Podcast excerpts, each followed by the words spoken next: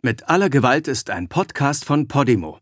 Geh einfach auf go.podimo.com/gewalt. Den Link go.podimo.com/gewalt findest du auch in den Show Notes. Der folgende Podcast behandelt ein reales Verbrechen und thematisiert Suizid und sexuelle Gewalt. Bei Menschen, die selbst Opfer von Gewalt und Missbrauch geworden sind, könnten die folgenden Schilderungen ungewollte Erinnerungen und starke Emotionen hervorrufen. Um Persönlichkeitsrechte zu wahren, haben wir einige Namen geändert.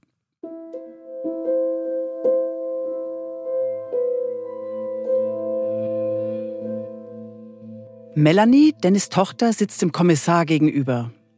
Sie hat ihm alles erzählt, was sie über ihren Vater und seine neue Freundin Janine weiß.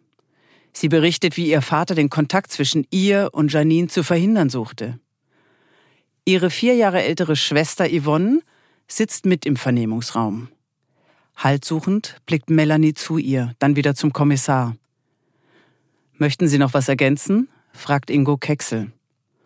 Nein, zu der Tat nicht, antwortet Melanie. Und ansonsten? Ja, was meine Mutter betrifft. Der Kommissar horcht auf. Gibt es da noch ein Verbrechen von Dennis M., von dem er noch nichts weiß?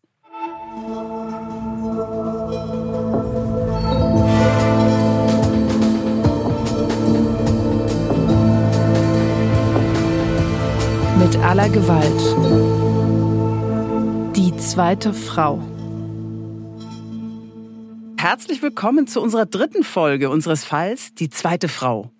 Mir sitzt Uta Eisenhardt gegenüber, Gerichtsreporterin, und ich bin Martina Reuter. In der letzten Folge haben wir gehört, dass Dennis M. gestanden hat, die Rentnerin Marita K. in einem Streit getötet zu haben. Er erzählt von einem Messer und die Tatwaffe wird tatsächlich von den Polizeitauchern auch sichergestellt. In der heutigen dritten Folge werden wir erfahren, was Melanie dem Kommissar zu erzählen hat. Eingangs haben wir ja gehört, dass sie was wirklich Wichtiges ergänzen möchte und es geht um ihre und damit auch um Dennis Familiengeschichte. In dieser Folge also springen wir in die Vergangenheit. Wir beginnen mit Dennis, um ihn besser zu verstehen, um seine Beziehung zu Janine besser einordnen zu können, aber auch um zu erfahren, Dennis war schon einmal verheiratet. Uta, wir gehen zurück zur ersten Familie, zur ersten Ehe. Eigentlich bis zur Kindheit von Dennis. Die ist spannend. Die ist ungewöhnlich verlaufen. Was weißt du darüber? Es ist keine schöne Kindheit gewesen, die er hatte. Dennis ist der Sohn von einer Straßenbahnfahrerin und von einem Busfahrer, Eltern, die im Schichtdienst arbeiten. Das bedeutet natürlich nicht, dass alle Kinder von Schichtarbeitern im Heim landen müssen, aber in dieser Familie war einiges nicht so, wie es hätte sein sollen. Jedenfalls Dennis mit zehn Jahren ist er der älteste von vier Geschwistern mhm. und er und seine zwei jüngeren Brüder gehen ins Heim, nur der jüngste bleibt zu Hause und im Heim gibt es Schläge und es gibt wenig Liebe und es kommt sogar zu einem Unfall. Ein Unfall, in den der jüngere Bruder von Dennis verwickelt ist. Er fällt aus dem Fenster und sitzt dann im Rollstuhl, weil er querschnittgelähmt ist. Mhm. Und er wird auch früh sterben an den Folgen dieses Sturzes. Dieser Unfall des Bruders, es ist zwar nie bewiesen worden, aber es gibt Vermutungen, der Sturz aus dem Fenster könnte Ergebnis einer Gewalttat in dem Kinderheim gewesen sein. Und gerade hast du angedeutet, dass nach dem Kinderheim eigentlich noch eine viel schlimmere Station folgt. Dennis kommt in den Jugendwerkhof. Der Jugendwerkhof ist eine ganz besondere Einrichtung für Kinder, die sich eben angeblich nicht anders einkriegen lassen, die besonders aufmüpfig erscheinen, besonders renitent wirken. Und diese Kinder können ab dem zwölften Lebensjahr in den Jugendwerkhof kommen. Dennis verbringt dort seine Jugend. Vielleicht kannst du ganz kurz sagen, es ist ja eine Besonderheit in der DDR, eine Umerziehungsanstalt für auffällige Jugendliche. Die Kinder sollen zu guten Sozialisten erzogen werden. Es soll ihnen klargemacht werden, der Einzelne ist gar nichts und nur wenn er sich an das Kollektiv anpasst, wenn er mit dem Kollektiv kämpft um gute Leistungen und sich einfügt, mhm. nur dann kann er Anerkennung bekommen. Also in diesen Jugendwerkhöfen der DDR werden die Kinder nach diesem Prinzip gedrillt, Nicht nur mit Worten, mhm. nicht nur mit pädagogischen Maßnahmen, sondern eben auch mit roher, brutaler Gewalt. Und am Ende dieses Aufenthalts sind die Kinder traumatisiert, sind seelische, psychische Krüppel, weil sie haben so viel Gewalt erfahren. Sie haben Gewalt an sich selbst erfahren. Sie haben Gewalt an anderen gesehen. Teilweise sind Kinder umgebracht worden, sind gestorben aufgrund von Schlägen, aufgrund dessen, dass man nicht äh, die Fürsorge für sie hat walten lassen, die ihnen zugestanden hätte. Also grausame Zustände, grausame Schicksale. Mhm. Und ein sehr trauriges Kapitel der DDR-Geschichte auch. Und das sehr spät erst aufgearbeitet worden ist. Also lange äh, waren die auch mit ihrem Schicksal so, so alleingelassen, diese, diese Heimkinder und mhm. Jugendwerkhofinsassen. Ja, die, die mussten sich durchwursteln und erst ganz, ganz spät erst 2011, 12 rum wurde das mal dann in einer Studie aufgearbeitet. Es gab einen Entschädigungsfonds, da wurde ein bisschen Aufmerksamkeit mhm. darauf gerichtet, aber es ist trotzdem, es ist ein Kapitel, was viel zu wenig bekannt ist. Absolut.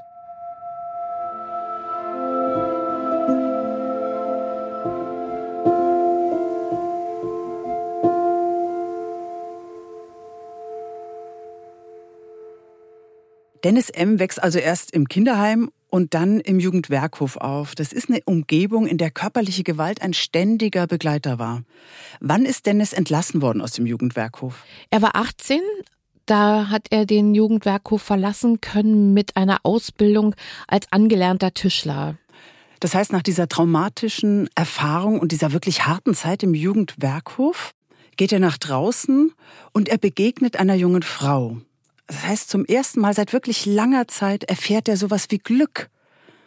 Wen lernt er kennen und wo? Er ist 20 Jahre alt, wir sind im Jahr 1985 und er arbeitet in einer Bonbonfabrik. Das ist schön. In dieser Bonbonfabrik arbeitet Ina. Ina ist drei Jahre älter als er und hat schon eine Tochter, das ist die Yvonne, die ist drei Jahre alt und die beiden verlieben sich ineinander. Ina ist so eine ganz sanfte Frau, so eine nachgiebige Frau. Und Dennis, äh, ja, also er gewinnt das Herz von ihr und es ist seine erste Frau für ihn. Mhm. Du sagst es gerade, Ina hat bereits eine Tochter, Yvonne, aus einer früheren Beziehung und dann bekommen Ina und Dennis noch eine gemeinsame Tochter, nämlich Melanie. Die kommt 1986, also ein Jahr nachdem sie sich kennengelernt haben. Und sie sind dann auch verheiratet miteinander, Ina und Dennis. Yvonne und Melanie, das sind die beiden Töchter, von denen wir in der Eröffnungsszene gehört haben, die später mit Ingo Kexel sprechen. Aber gehen wir zurück zur Beziehung von Dennis und Ina. Nach Melanie bekommen sie noch einen Sohn, das ist Tobias. Ina wird dann auch Hausfrau und kümmert sich um die drei Kinder der Familie. Dennis geht arbeiten er ist zunächst erstmal Straßenbahnfahrer, dann verkauft er Staubsauger als Vertreter, er arbeitet als Lagerist und er arbeitet als Logistiker. Das Glück währt nur eine gewisse Zeit, dann wird die Ehe kompliziert. Dennis, wir haben das ja gerade von dir gehört, hat eine sehr harte Kindheit und Jugend erfahren. Das schlägt sich nieder in seinem Charakter. Wie, wie entwickelt er sich? Wie verhält er sich seiner Frau und den Kindern gegenüber? Er ist jemand, der Ordnung und Sauberkeit und Häuslichkeit sehr liebt. Er kocht auch gerne. Aber er ist auch jemand, der ganz, ganz schnell die Geduld verliert, der aufbrausend ist, der rechthaberisch ist, der alles kontrollieren will. Also gerade was so seine kleine Familie betrifft, da will er über alles Bescheid wissen und an den Schaltstellen sitzen und, und, und alles regeln. Die Finanzen hat er im, im Blick und unter Kontrolle. Dazu kommt, dass er anfängt oder Ina bemerkt es nach und nach, dass er Menschen betrügt in seinem Umfeld. Er nutzt ihr Vertrauen aus und gerät sogar mit dem Gesetz in Konflikt. Ja, er sammelt verschiedene Gerichtsverfahren wegen Betruges, wegen Urkundenfälschung, Unterschlagung. Also, dass er nicht die Wahrheit sagt, dass er andere hinters Licht führt. Also, so eine Delikte sammelt er an. Ja, er, er klaut ja sogar innerhalb der Familie. Es ist sogar so, dass er eben die Familie von Ina bestiehlt, die Familienangehörigen und sogar seine eigene Mutter. Er bricht da in einen Wintergarten ein und über den Wintergarten gelangt er dann zu einer Geldkassette, die er leert. Ja, also schon ganz schöne Grenzen, die er da überschreitet. Und damit zerstört er was. Er macht was kaputt. Er vergrault Freunde, auch Yvonnes Freunde. Oder überhaupt, er, er isoliert sich ja mit seiner Familie. Er isoliert sich, aber leider eben auch die gesamten Familienmitglieder, die ja noch zu ihm stehen. Und vor allen Dingen bei Ina ist es eben zu bemerken, die hat überhaupt keine eigenen Freunde. Die hat eben nur ihre Kinder. Aber was heißt nur? Also es sind außergewöhnlich starke Bande, die sie mit ihren Kindern, mit ihren drei Kindern verknüpfen. Die Diebstähle haben natürlich Folgen und zwar verliert er auch seinen Job. Er verliert seine Arbeit und lebt dann von Sozialleistungen.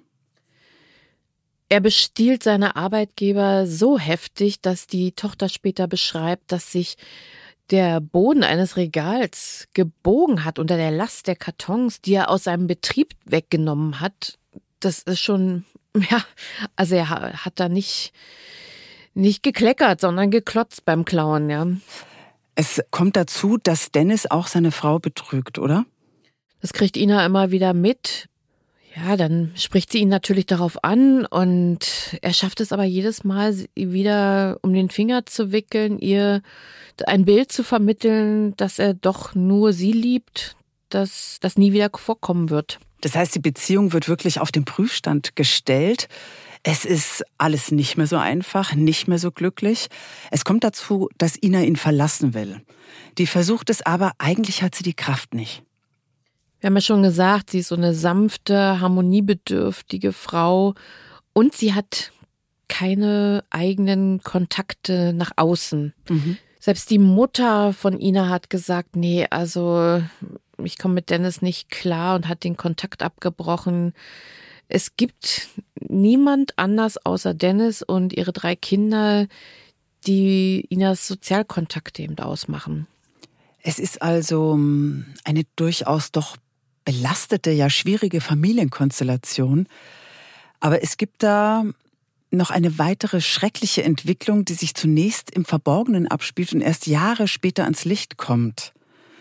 Dennis M. missbraucht seine Stieftochter Yvonne also das Kind seiner Frau aus einer früheren Beziehung. Dieser Missbrauch geht über Jahre und Yvonne wagt es lange nicht, sich zu offenbaren.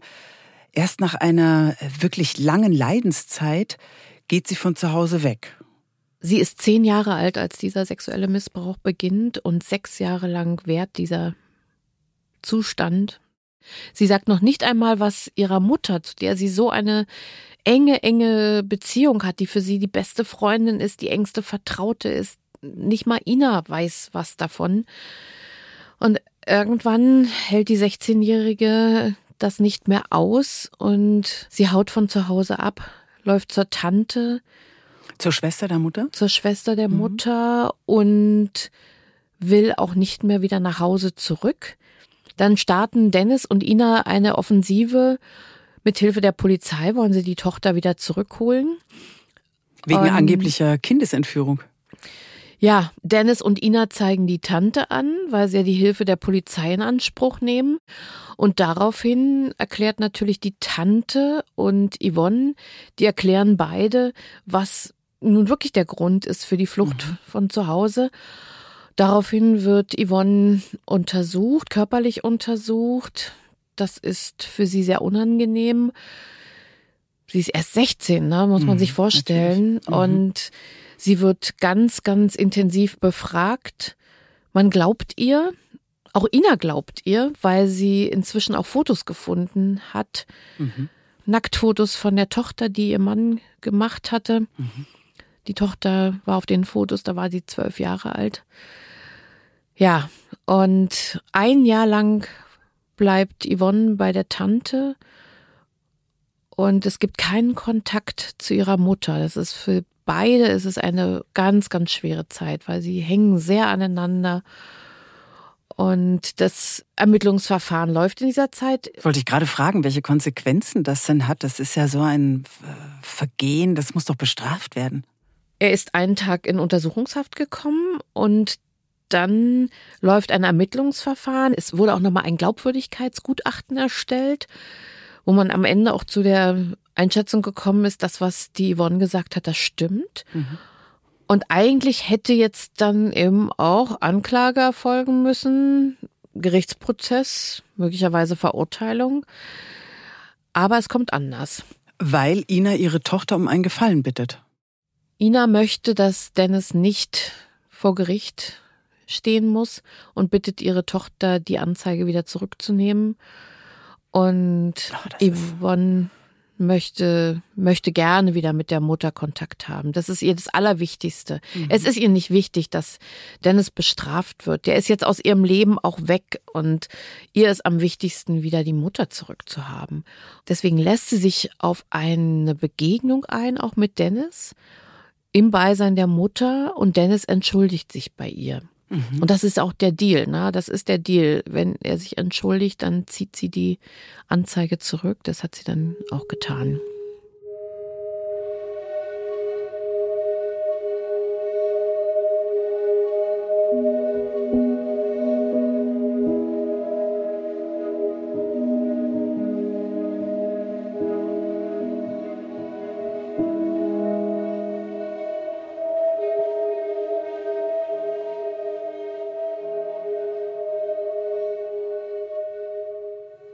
Und dennoch ist es eine wirklich schreckliche Geschichte, Entschuldigung hin oder her.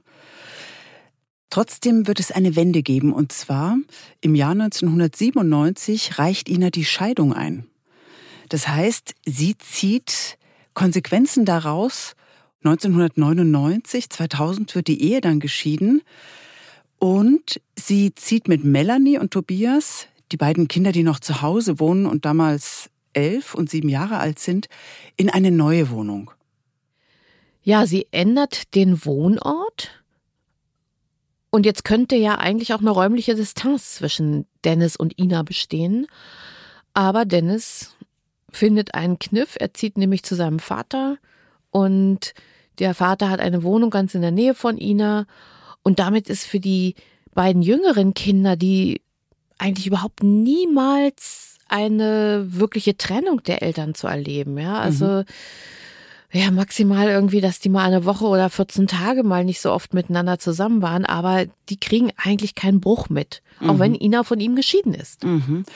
Immerhin nimmt Ina ihren Mädchennamen wieder an. Also es sind doch ein paar Schritte, die sie unternimmt.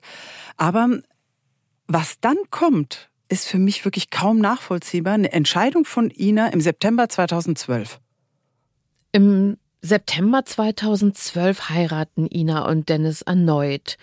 Der Grund ist erstmal so ein ganz pragmatischer, dass Ina sich davon verspricht, dass sie dann eine Witwenrente kassieren würde im Falle, dass Dennis vor ihr sterben sollte. Ja, so, so ein pragmatischer Grund. Aber und trotzdem, es ist wirklich nach diesen Geschichten, die wir gerade gehört haben, doch ungeheuerlich. Oder man merkt, in welcher Abhängigkeit Ina wiederum auch von ihm ist. Ja, sie möchte nicht allein sein. Also sie ist es ja auch de facto nicht. Und ja, sie orientiert sich natürlich auch sehr stark auf so eine Frührente, die sie anstrebt. Genau, das knüpft an an den Gesundheitszustand von Ina. Vielleicht kannst du da was erklären. Und zwar beginnt mit dem Jahr 2008.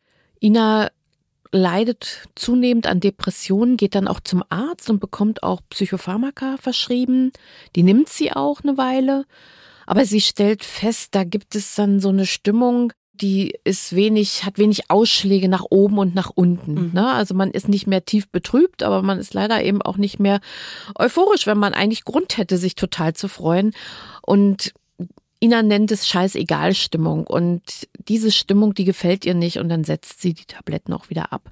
Und sie hat eben auch nicht nur Depressionen, sondern sie hat eben auch weitere Probleme.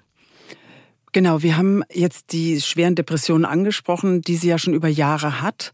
Dann hat sie Schmerzen, weil sie Rheuma hat und Gicht hat, nimmt da wahrscheinlich auch Medikamente und äußert in dieser Zeit auch zum ersten Mal den Wunsch oder die Möglichkeit, sie bräuchte nur ihre Tabletten zu nehmen und dann müsste sie ja nicht mehr aufwachen. Sie sagt sowas, aber sie zieht dann das auch wieder ganz schnell zurück und sagt, nein, ach, das würde sie ihren Kindern niemals antun. Sie will ja auch wissen, wie die Enkelkinder aufwachsen. Also es gibt ja inzwischen auch Enkelkinder. Yvonne hat zwei Kinder und Melanie hat auch eine Tochter. Also da ist sie ja auch dran. Sie tut auch für ihre Enkel alles. Also sie ist eine sehr engagierte Oma, die, die wirklich, wirklich auch, auch sich freut auf ihre Enkel. Ne? Und von diesen Selbstmordankündigungen rudert sie eigentlich regelmäßig auch wieder, immer wieder zurück. Mhm. 2012 bekommt sie vor Weihnachten noch eine herbe Diagnose, nämlich Brustkrebs. Das ist ein ganz großer Schock natürlich. Sie wird schnell operiert und da springt Yvonne, glaube ich, auch sehr an ihre Seite, um sie zu trösten oder um ihr Hoffnung zu machen auch. Ina hat einen Knoten in ihrer Brust ertastet, das ist kurz vor Weihnachten. Sie bekommt dann eben vom Arzt eben das auch bestätigt. Sie unterzieht sich ganz schnell einer Operation. Das verläuft auch relativ gut. Man macht ihr auch große Hoffnung und sagt, ja, wäre aber noch gut, wenn sie die Chemotherapie macht, dann wäre mhm. man noch sicherer. Mhm. Sie will das auch tun, hat aber Angst vor dem Haarausfall. Und da sagt Yvonne, Mann, ich bin Friseurin, ich helfe dir da. Wir kaufen eine Perücke für dich und ich färb die um, ich färb die so, dass niemand mitkriegt, dass das eine Perücke ist. Ich mach dir da eine flotte Frisur. Das wird nicht so schlimm werden. Und auch die anderen Kinder, die sind ja alle sehr eng mit der Mutter, alle sprechen ihr Mut zu. Und Ina ja, sie verinnerlicht das auch. Also es ist schon so, dass sie sagt, ja, ist zwar jetzt beschissen, aber ich will da kämpfen, ich will, ich will es schaffen.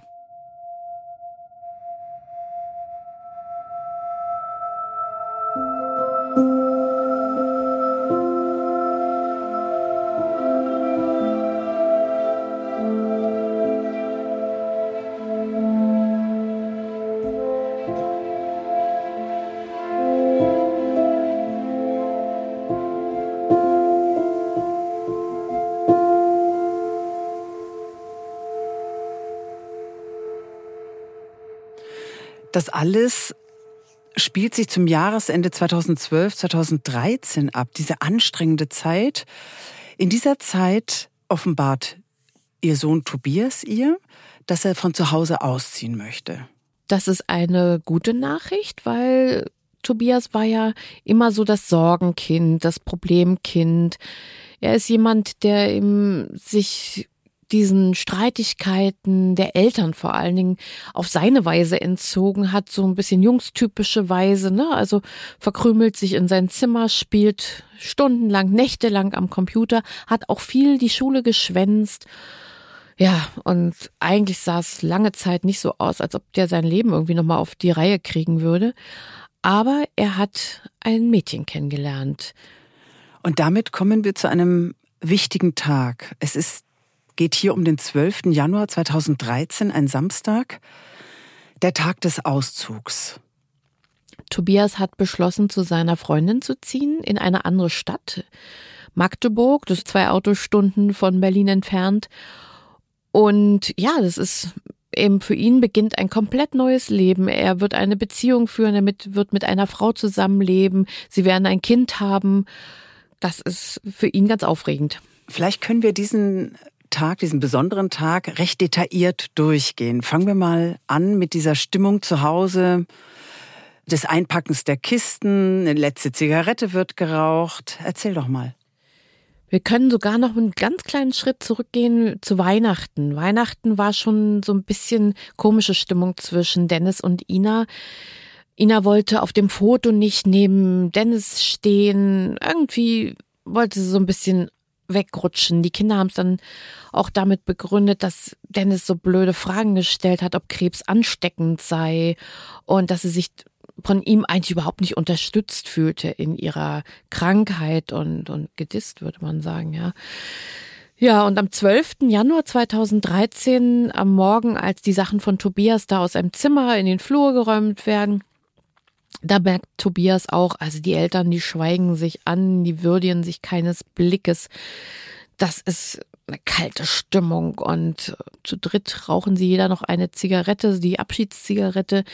Ina weint und umarmt ihren Sohn und ist hin und her gerissen natürlich. Ne? Auf der einen Seite freut sie sich für ihn und klar, und das, das betrübliche Gefühl ist, dass das letzte Kind nun auch das Nest verlassen hat. Dennis hat einen Transporter, einen kleinen Transporter besorgt für den Umzug. Er trägt gemeinsam mit seinem Sohn die Kisten nach unten. Wie läuft das ab? Weil dann gibt es eine Unterbrechung. Tobias hat seinen Schlüssel abgegeben. Er sitzt jetzt gemeinsam mit dem Papa im Auto. Alle Kisten sind eingeladen und sie wollen eigentlich losfahren. Und plötzlich fällt Dennis ein, Mensch, er hat noch nicht das Navi aufgeladen. Er steigt aus und läuft hoch und Tobias wartet. Ja, er ist natürlich auch mit so Gedanken beschäftigt. Er wird gleich nach Magdeburg fahren. Er muss sich noch dort ummelden. Das wird jetzt in die Praxis umgesetzt, der ganze Plan. Ne? Also er ist mit seinen Gedanken ja auch bei dem, bei dem nächsten Schritt. Und Zeit vergeht. Und langsam wird Tobias unruhig. Wo bleibt Dennis? Warum kommt der nicht? Und es dauert so lange, dass er aussteigt und an die Haustür geht und klingelt. Dennis geht ran an die Wechselsprechanlage und sagt, ja, ja, er kommt gleich. Mhm. Tobias geht wieder zurück zum Auto, setzt sich rein und es vergeht wieder Zeit. Endlich kommt dann Dennis. Mhm. Und dann fahren sie los. Aber sie kommen nicht weit denn Dennis fällt ein, dass er noch was vergessen hat. Er wendet, fährt wieder zurück und geht nochmal nach oben. Aber diesmal lässt der Tobias nicht so ewig warten, sondern er kommt relativ zügig nach wenigen Minuten wieder herunter und dann fahren sie nach Magdeburg. Dennis hat keine Lust zu reden, er ist relativ blass, angespannt und zieht es vor zu schweigen. Und Tobias schweigt mit ihm mit. Ein Telefonat führt er auf der Strecke mit Yvonne. Die Verabredung, die Verabredung zum Perücke färben und schneiden. Die war ja eigentlich getroffen worden zwischen Yvonne und ihrer Mutter. Mhm. Sie hatten tags zuvor, hatten sie eine Perücke bekommen und waren da auch ganz glücklich, ja, erstmal eine richtige Perücke finden und so ist ja auch immer ein bisschen so, so Glückssache. Und Yvonne hatte gesagt, Mensch, ich komme am Samstag, komme ich bei dir vorbei und dann passen wir die an und, und machen das alles, ja. Und, und klar, schönes Mutti-Tochter-Treffen. Und jetzt ruft Dennis bei Yvonne an und sagt, nee, also fällt alles aus. Mutti möchte sich mit jemandem aus ihrem Computerspiel treffen. Die ist verabredet. Das Computerspiel ist Inas, naja, sagen wir mal, es ist so ihr, ihr Tor zur, zur Welt, weil sie hat ja keine Freunde oder wenig Bekannte. Aber über dieses Computerspiel, wo sie jeden Tag online geht, wo sie sich Goldmünzen abholt, irgendwie kleine Belohnungen, kleine Gimmicks, da hat sie eben so Chatkontakt mit anderen Leuten mhm. und fühlt sich da irgendwie ganz wohl. Und da hat sie auch schon mal sich mit jemandem getroffen. Ja, und Dennis sagt heute, also ist wieder ein Treffen angesetzt. Und deswegen, Yvonne, du brauchst heute nicht zu kommen. Dennis und Tobias kommen in Magdeburg an. Du hast ja gerade schon erzählt, dass Dennis sehr ruhig war auf der ganzen Fahrt, bis auf dieses Telefonat. Er klagt über Kopfschmerzen, ihm sei irgendwie übel. Dann hilft er doch noch ein paar Kisten nach oben zu tragen. Die schweren Sachen. Die schweren Sachen. Und den Rest soll dann Tobias aber mit seiner Freundin alleine hochtragen. Er will zurück nach Berlin. Und er fährt direkt los und erreicht die Wohnung in Berlin am Nachmittag.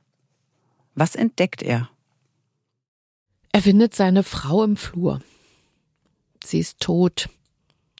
Er ruft die Polizei und sagt, dass seine Frau sich erhängt hätte.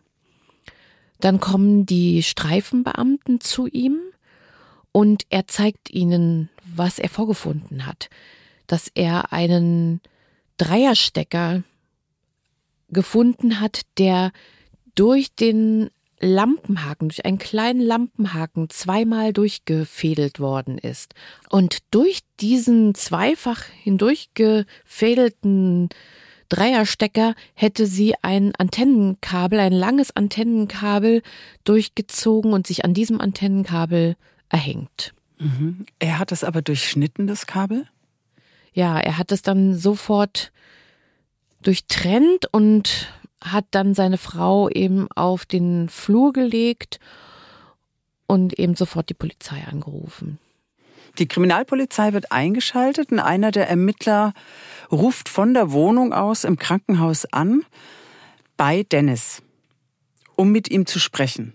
Er stellt ein paar Fragen der Ermittler und Dennis antwortet auch, erzählt, dass seine Frau eben sehr krank gewesen sei, psychisch krank gewesen sei und eben auch vor kurzem noch diese Krebsdiagnose auch noch bekommen hätte und er sei eben nach Magdeburg gefahren mit seinem Sohn und diese Abwesenheit, die hätte seine Frau ausgenutzt und hätte sich eben umgebracht.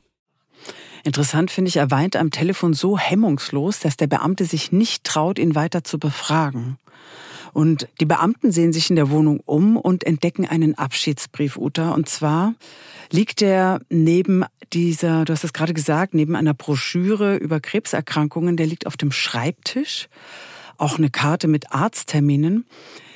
Die Ermittler betrachten den Brief. Was ist mit dem? Das ist kein üblicher Abschiedsbrief. Der ist halt am Computer getippt. Das kommt natürlich erstmal jedem komisch vor. In dem Brief steht am Anfang, mein lieber Hasi, dann steht da, meine Schmerzen machen mich fertig, ich weiß gar nicht, wo ich anfangen soll. Meine Knie, mein Rücken, meine Hacken, meine Schulter. Dann geht es weiter, ich bin zu fett und überfordert im Job. Es gibt eine Botschaft an die Kinder. Mhm. Bitte richte meinen Kindern und Enkelkindern aus, dass es mir leid tut. Ich hoffe, dass du mir irgendwann verzeihen kannst. Und unterschrieben ist der Abschiedsbrief mit I-Punkt für Ina. Und dann hat sie ihren Nachnamen da aufgeschrieben. Die Polizei ordnet keine Obduktion der Leiche von Ina an. Ihr Tod wird als Suizid zu den Akten gelegt. Aber Uta, du hast es gesagt, dieser Abschiedsbrief, der ist merkwürdig unpersönlich geschrieben. Wieso sollte Ina ihn auf dem Computer schreiben und warum richtet sie in dem Brief kein persönliches Wort an ihre eigenen Kinder, die sie, die sie ja wirklich sehr, sehr liebt? Und dann sind da auch noch die Rechtschreibfehler enthalten. Mir und mich werden verwechselt. Das ist eine grammatikalische Schwäche, die ausgerechnet Dennis M. oft unterläuft. In den hinterbliebenen Kindern, allen voran Melanie, gärt ein schrecklicher Verdacht. Was, wenn ihre Mutter doch keinen Suizid begangen hat? Was, wenn ihr Vater damit mehr zu tun hat, als er gegenüber der Polizei zugibt? Und genau diesen Zweifel teilen sie Jahre später mit der Polizei. Kurz nachdem Dennis M. angeblich seine tote Schwiegermutter Marita gefunden hat. Für Kommissar Ingo Kecksel eröffnet sich damit eine ganz neue Dimension des Falls. Ist Dennis M. am Ende gar ein Doppelmörder? Nächstes Mal in Mit aller Gewalt. Die zweite Frau.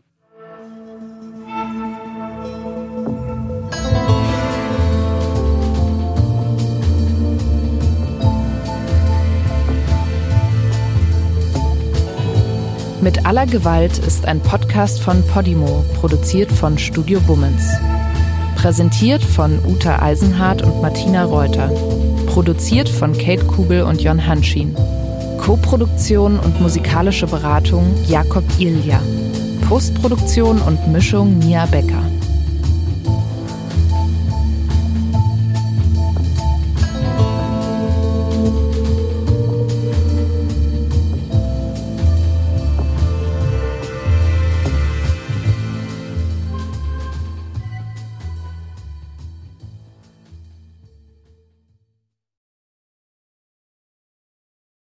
In der Podimo-App findest du übrigens nicht nur diesen Podcast, sondern noch hunderte weitere Podcasts, die du sonst nirgends hören kannst.